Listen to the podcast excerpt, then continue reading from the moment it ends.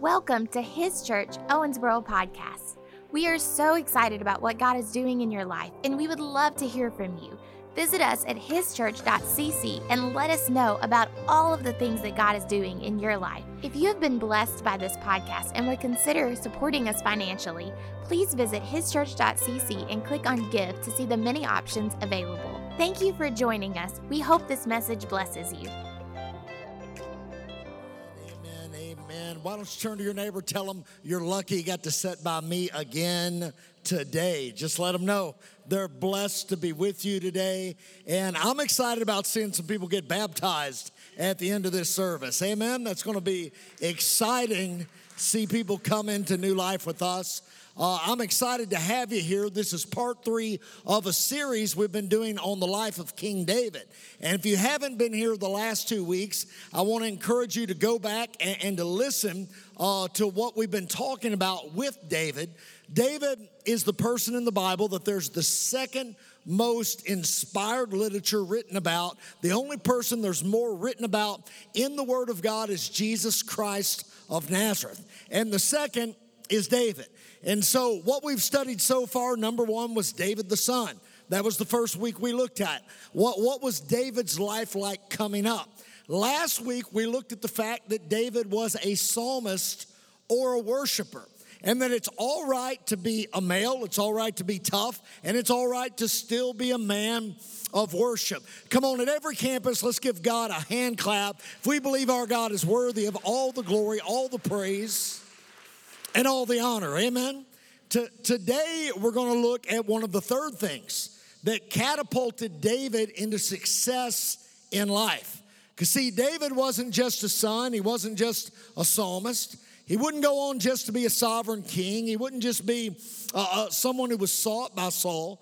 David was also a soldier or a man of war.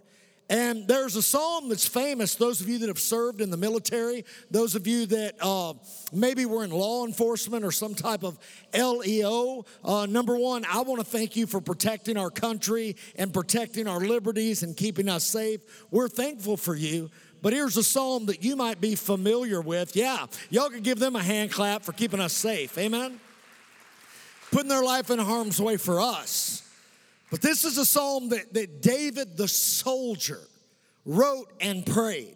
Comes out of Psalm 144, verses 1 and 2. It says this says, Blessed be the Lord, my rock, who trains my hands for war, my fingers for battle, my loving kindness and my fortress, my high tower, my deliverer, my shield and the one in whom I take refuge who subdues my people under me. It says, Blessed be the Lord, my rock, who trains my hands for war and my fingers for battle. It's interesting that David gets all the way down to his fingers. He trains my hands for war and my fingers for battle. See, David comes on the scene. Three big things brings David on the scene during the life of David. Number one, there's the prophetic word that he's going to be the next king of Israel. How many y'all think that's a pretty big day when you get prophesied you're going to be the president? How many y'all take a word like that? I, amen, amen. I don't know if I want that job. It looks like a tough one, but anyway, uh, it's a pretty big day. Second big day David gets, see, he was this psalmist, and King Saul had become demon possessed. The kind of guy you couldn't make happy. The kind of guy that had become paranoid. The kind of guy, no matter where he went in the room, he caused trouble. You want to see somebody influenced by the devil? If they have trouble with everyone, what's working behind the scenes, church? Saul was there. The only thing that could help him is David would come and he would play the harp. And that evil spirit would leave David, and a peace from God would come upon him. The third thing that catapults David into greatness is the fact that David was a soldier. How did David learn to be a soldier? You study the life of David, David becomes handy with the sword, can fight with the sword. As a matter of fact, he took a group of men who had nothing going on in life. They were a bunch of losers. The Bible says they were all distressed, they're all in debt, they were the village idiots, everything in their life was wrong. He trains them, and later on, they're called the mighty men of valor that subdue nations. David has this soldier way. No doubt he could fight with a dagger. No doubt he knew hand to hand combat. But before he learned any of that, he learned the tools of a shepherd. The tools of a shepherd were a staff and a rod. Come on, how many are familiar with the 23rd Psalm? Amen. It's not a psalm just to be read at a funeral, it's a psalm that's really a war psalm that's for here in the land of the living. The Lord is my shepherd. I shall not want. He makes me lie down in green pastures, leads me beside the still waters, restore my soul, leads me in paths of righteousness for his name's sake. Yea, though I walk through the valley of the shadow of what, church? Death. He's talking about some war. I will fear no evil. Why? For you are with me. Your staff and your rod, your staff and your rod, your staff and your rod, they comfort me. You prepare a table before me in the presence of my enemies. You know, there's always going to be a presence of enemies. But the great thing about the presence of enemies is I know that my God's already prepared a table for me. When I see my enemy, I know my table. Come on, come on. See your enemy, your table is already prepared. By the way, that comes from the war culture, soldiers' culture of Israel. Before they would go out to war, they knew there would be a battle the next day. Here's what they would do they would line up one army on one side of a battleground, another army on another side of a battleground. They would bring out a table, they would bring in a spread, they would throw a massive party where they would dine and feast. And then they would shout and party and make sure their enemies knew that they were not afraid. See, you prepare a table in the presence of his enemies. You anoint my head with oil, my cup runneth over. Surely goodness and mercy shall follow me all the days of my life. And come on, church, we're going to dwell in the house of the Lord forever. Amen? David mentions that staff. What are some things that a shepherd would use? Number one, they'd use a staff, right, to drive off a bear, drive off a lion. As a matter of fact, the Bible records that as David was watching his father's sheep, that a bear came to kill the sheep, and David killed the bear. How many y'all would be like, come on, we can just give the bear one or two and just, right? It's not that big of a death loss. Dad will, Dad will be over it. Not David. David goes after the bear, kills him. Later on, a lion comes after one of his father's sheep. What's David do? He kills the lion. What does he have to work with? He's got a staff, he's got something else. He's got a sling. May I ask you a question? I, I'm, I was, I'm a 1977 model. Uh, I remember in the 80s, we had these slingshots. Anybody remember these old slingshots that had the brace on your arm? You grabbed a head of it, uh, the, uh, you know, a hold of it. It had like surgical tubing. Anybody have one of those or, or play with those?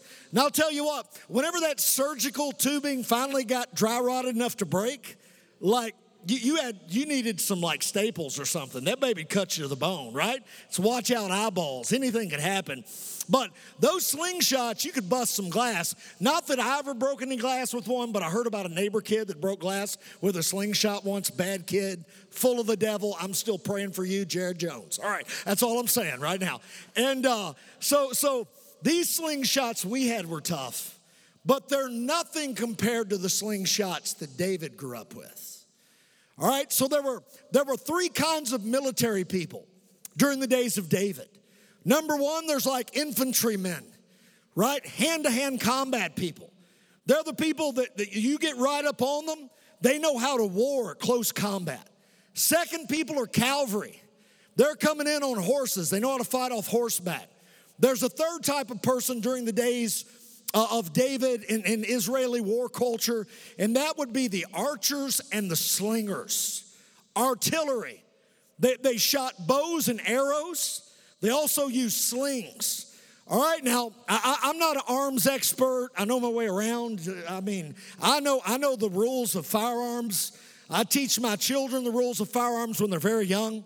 You know what the number one rule we teach our little kids about firearms? Number one rule. First thing you teach them as soon as you show them a gun, this is the number one rule of a firearm. Never give your guns to the government. That's number one rule. Can I get, can I, never give your guns.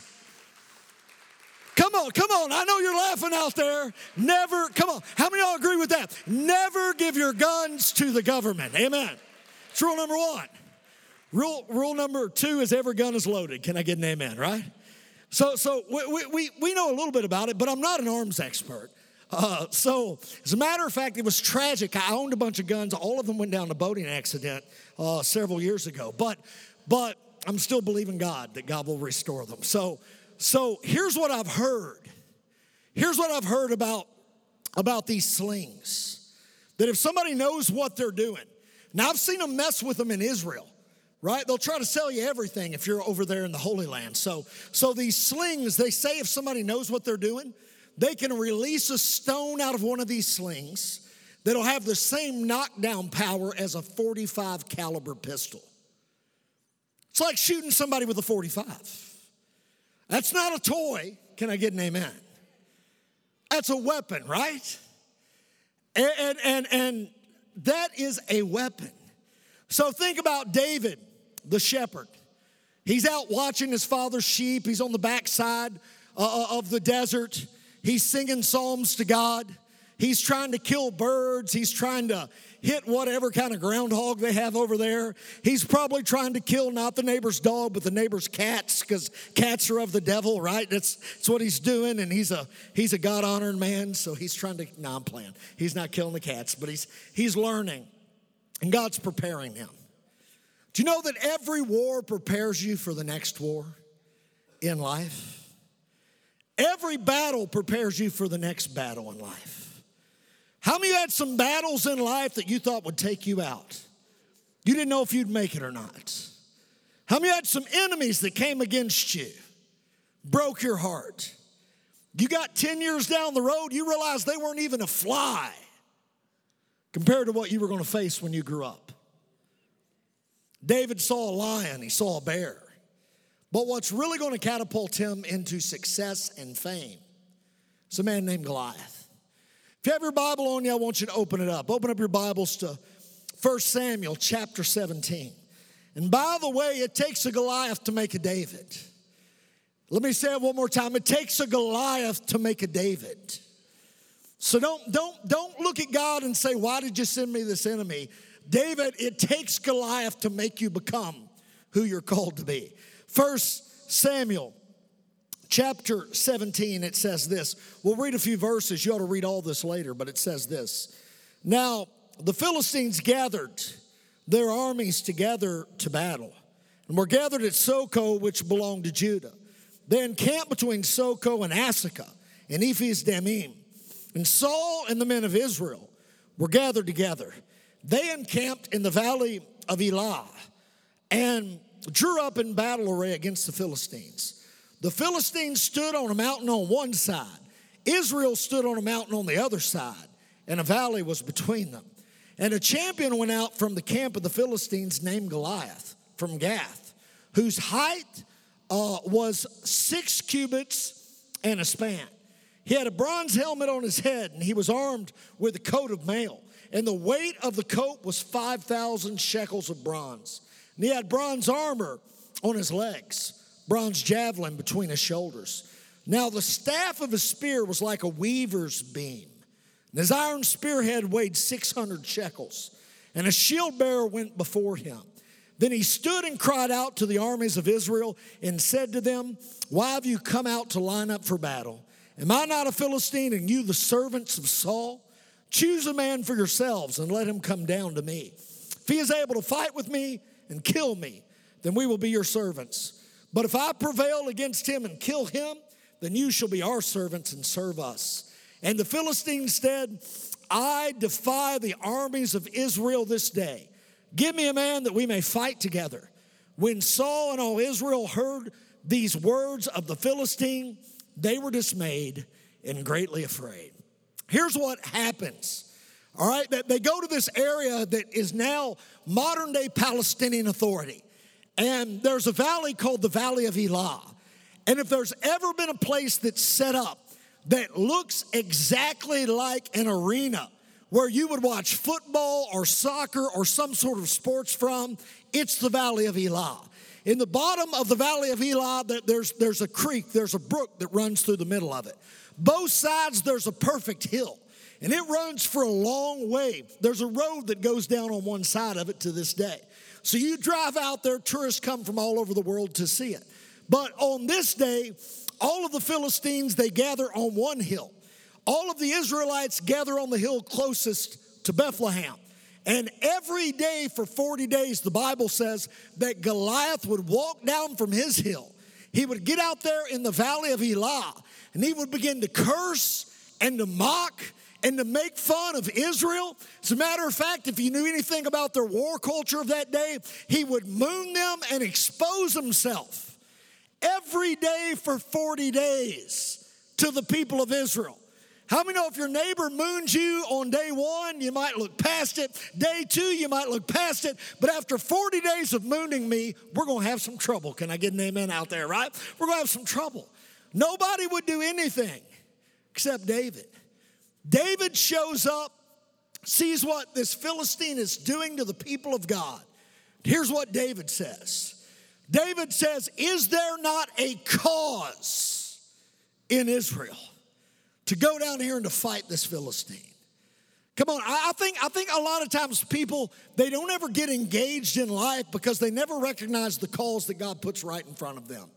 Come on, church. How many know we got a cause to do some stuff as a church body together? How many know we got a cause to win some lost folk? Can I get an amen? How many know we got a cause to get some addicts free? Can I get an amen? How many know we got a cause to get some people yoked up in depression, get their joy back? Can I get an amen? David comes down, he says, Is there not a cause? He says, I'll go down and I'll fight him. See, everybody else is afraid. Everybody else is going to stay up on the hill. David is willing to walk down into the valley of Elah. And if you're going to fight a battle, let me, let me, here's something I know. I know that everybody else won't understand your cause. Everybody else won't understand your cause. Some of them will think you're crazy, some of them will whatever. I'm so thankful for the people in his church over the last couple of years, I've had a cause, and it's the freedom of religion. And I want to thank you, people, for standing with me, staying with me, praying for me, fighting with me, giving to make things happen. It, the people in the churches, to be honest, were stronger than the leaders in America. They were stronger than the leaders in America. A lot of the leaders stayed quiet. They were afraid somebody'd walk off and leave them, I guess. I don't know what they were afraid of. But the people, come on, the people like you, y'all saw the calls. Well, David saw the calls. And he says, I'm going down to the valley of Elah and I might die there. You know what's worse than dying in the valley of the Elah? It's living on the mountain like a coward. I'd rather die in Elah than live like a coward on the hill any day of my life any day of my life. So David says, I'll go and fight him. And they're looking at David, and David's half the size, literally half the size of Goliath. They're like, he does not stand a chance. Vegas starts making the odds on David versus Goliath. And if David gets a win, it pays a million to one, right? There's no way David can kill this guy. He's a monster. He's like nine foot tall. David's half of him. And this guy's an infantryman. He's expecting David to walk down and fight hand to hand. So Saul goes to David and says, Listen, son, you, you can't win this. You're going to die down here in this valley today. And he says, I'm not, I'm not going to die. I've already killed a lion, I've killed a bear. I'll kill this giant. He says, Listen, I, I, you don't need to do this. David says, Let me do it.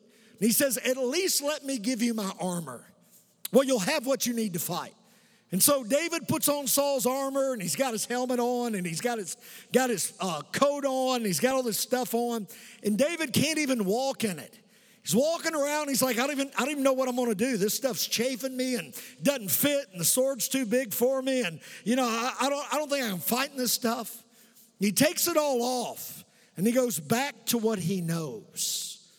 Goes back to what he learned as a shepherd. He walks down to this brook. That brook is still there.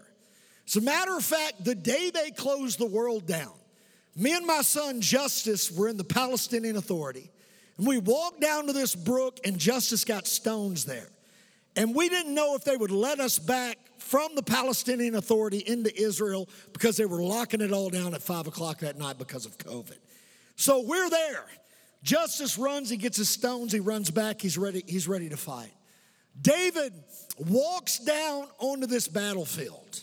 He doesn't have Saul's armor. Come on, some of you need to understand that you're not what the generation before you was, and that we're not going to win the same way they won. How many y'all recognize the world has changed right now? We need some new strategies, strategies, some new ideas, some new methods, some new ways of winning a new world. We don't need Saul's armor. More than ever before, we don't need Saul's armor. What worked three years ago doesn't work now. So everything's changed. Like as a pastor, we see it. The stats show this. People that used to come to church every week, now they come every other week. They used to come twice a month. Statistically, now they come once a month. Right? Every everything's changed. Guys in the building industry right now, building homes. That think about this. Some of the primary things that drive the American economy. What is it? Building homes, number one. I've got a friend, largest home builder in the state of Oklahoma. Cannot get bathtubs, cannot get appliances, cannot get doorknobs right now. So he cannot build houses because he cannot get occupancy. He's going to have to figure something else out because it's a new day. One of the primary movers in the American economy. Think about, think about this. Cars, have you driven by a car lot recently? You seen how short we are new cars? Can't get chips for the car.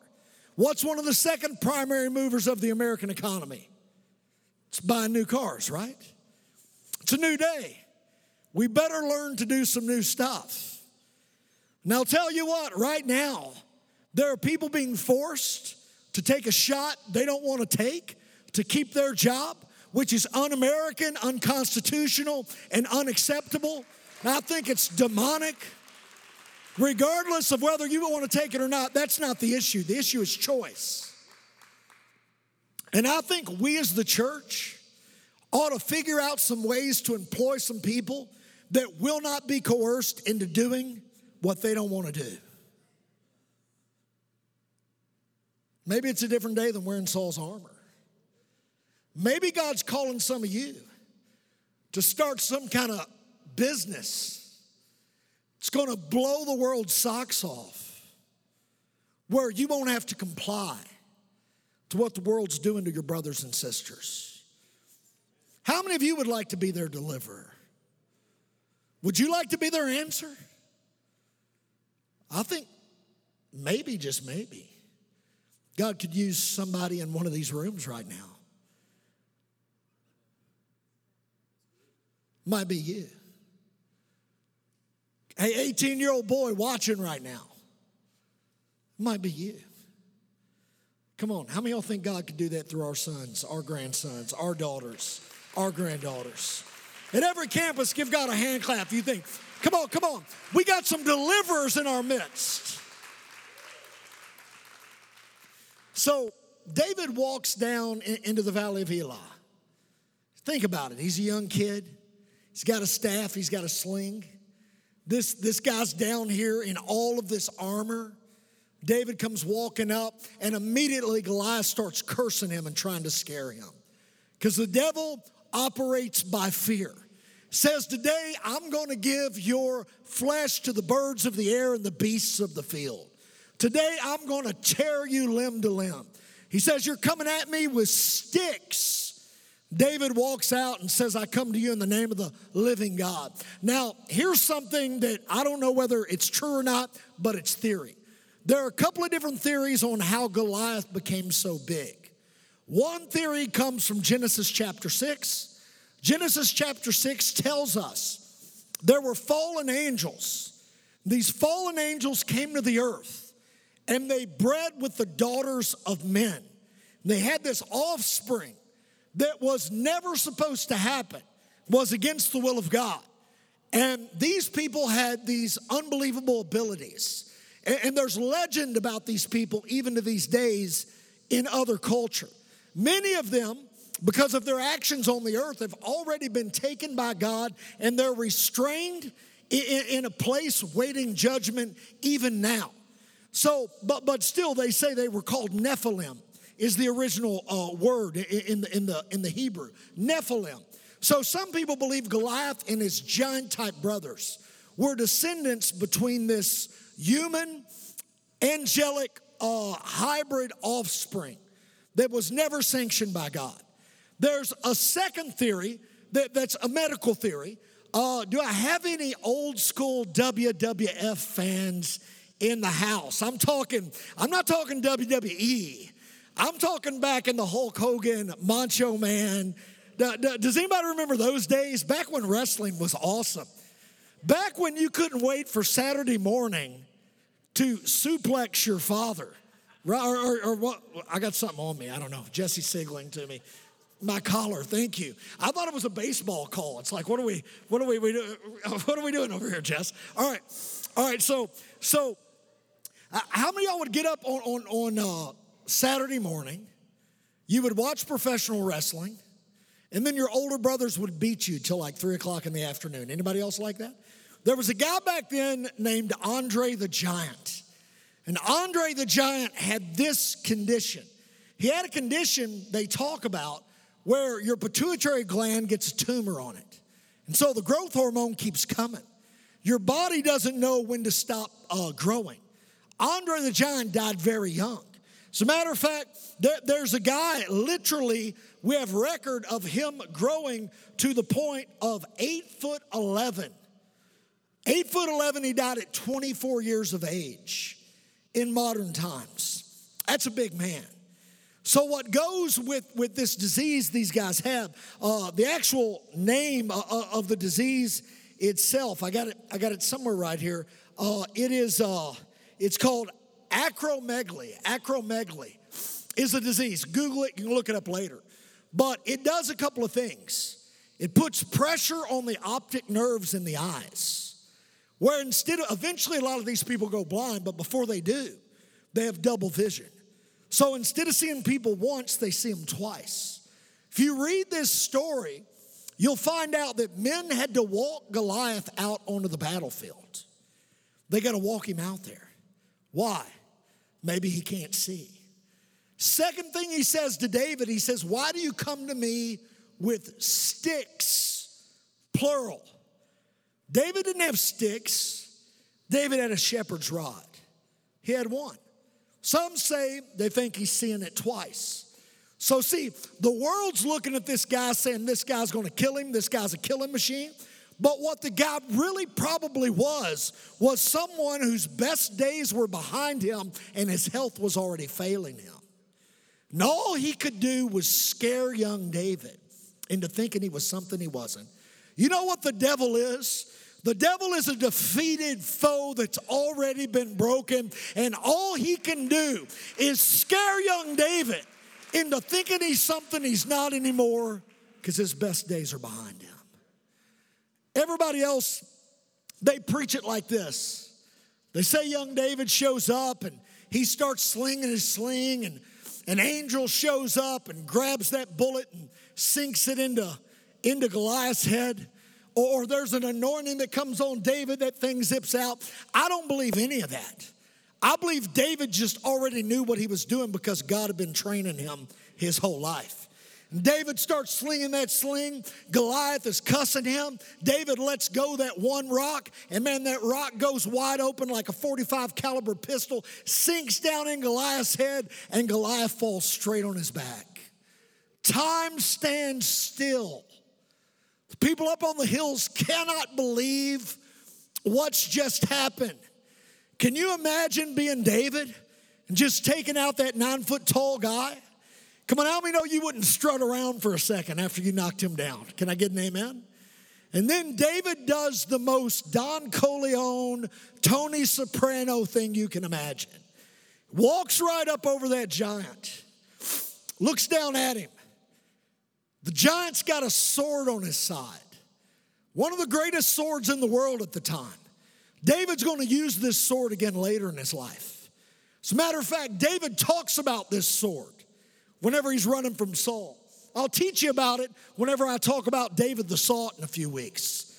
David grabs the sword off of the side of Goliath, picks it straight up in the air. It's probably so heavy he can't even hardly handle the thing. Picks it straight up in the air, swings it with one massive blow, and he cuts off Goliath's head. Then he doesn't stop there. He reaches down and he grabs that giant's head. I bet he lifted it up for the camp of Israel. Everybody screams, they charge the Philistines and they kill them that night till the sun goes down. But he doesn't stop there. How many of you, if you cut the head off a giant, you're going to take that baby home with you? Can I get an amen out there? Huh? If I cut the head off of a giant, that thing is going over my fireplace. You know what David does with the head of that Goliath, uh, head of Goliath? He picks it up. Read the story later. Carries it all the way back to Jerusalem.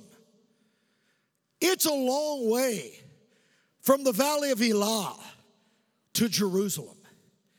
He carries a decapitated head all the way to Jerusalem. Jerusalem during this time of David's life was not under Israeli control. Jerusalem at this time was a place called Jebus. Now I'll tell you who was in charge of it then. Was the Jebusites. Was the Jebusite stronghold. And it was the one place David had already decided he was going to live. What I think David did is David took the head of Goliath, marched all the way to Jebus, got right outside of the range of the archers of the Jebusite stronghold, held up that massive noggin he'd taken off of Goliath, and screamed, Hey, all you Jebusites, look out here. I want you to see what happens when you mess with a covenant man of God Most High.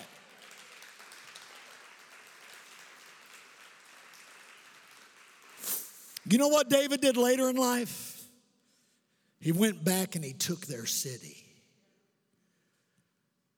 And you know what Jebus became? It became the city of David. As a matter of fact, we excavated it not all that long ago. If you look at the Temple Mount, it's on the Zion, Mount Zion side of the Temple Mount. David writes, writes Psalms as David the psalmist, talking about going up Zion, going up to worship the Lord. But before he would get to walk up Zion, he would have to be David the soldier. Let me tell you, church, there are a lot of things in life you will never get unless you're willing to fight for them. Let me say that again. There are a lot of things in life you will never get until you're willing to fight for them. Let me say that one more time. There are a lot of things in life you will never get until you're willing to fight for them. It's the way it is. A lot of people don't like that kind of preaching, but it's the truth. If you're not willing to go get it, it's not coming to you. So it takes faith. See, David was David the soldier, and he understood that our God was the Lord of hosts or the God of war. I tell you something right now, we are in a spiritual war in America. We are in a spiritual war in the world. And we are peaceful people, and I'm a man of peace. But I'm telling you, there is a war for the heart and the soul of the next generation and gospel truth around the world. Come on, would you stand up on your feet with me at every campus? I want us to pray. I want us to pray. I want to pray for every campus. I want you to close your eyes right there where you are. I want to pray. I want to pray that God would make us wise to what's going on around us. The Bible says we don't wrestle with flesh and blood, but against principalities and powers, spiritual wickedness in heavenly places. That means there's evil stuff coming to try to stop people from coming into the kingdom of God.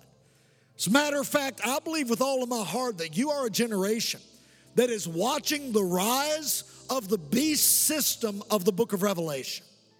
You're watching the rise of the beast. I believe that right now. Things are changing around the world quickly at a rapid pace. But I'll tell you what our God will do as the enemy comes with a rapid pace, our God will speed up the sound of revival around the world. I believe it. There, there, there's, there's the kings. He'll, he'll speed up the sound of revival. And the kings of this earth, they, they mock and they scoff against God and his anointed, but God sits in the heavens and he laughs. We serve the God that will have the last laugh. We serve the God that will split the skies. We serve the God that will collect his beloved to himself. He will not leave you, he will not forsake you. He is a very present help. He trains your hands to war. Now, why don't you lift your hand right where you are? Father, I pray that you would teach us to war in the Spirit, to war in the Spirit. Father, and, and to win the war for the souls of humanity. Got to watch the way I say this because some left wing outlet will manipulate my words that I'm calling you to war. I'm calling you to a war in the Spirit to pray for lost people, to witness the gospel, and to change the world. Father, teach us the lessons. I pray, O oh Lord, of David the soldier. We thank you for it in Jesus' mighty name. And the church said, Amen. I'm going to release every.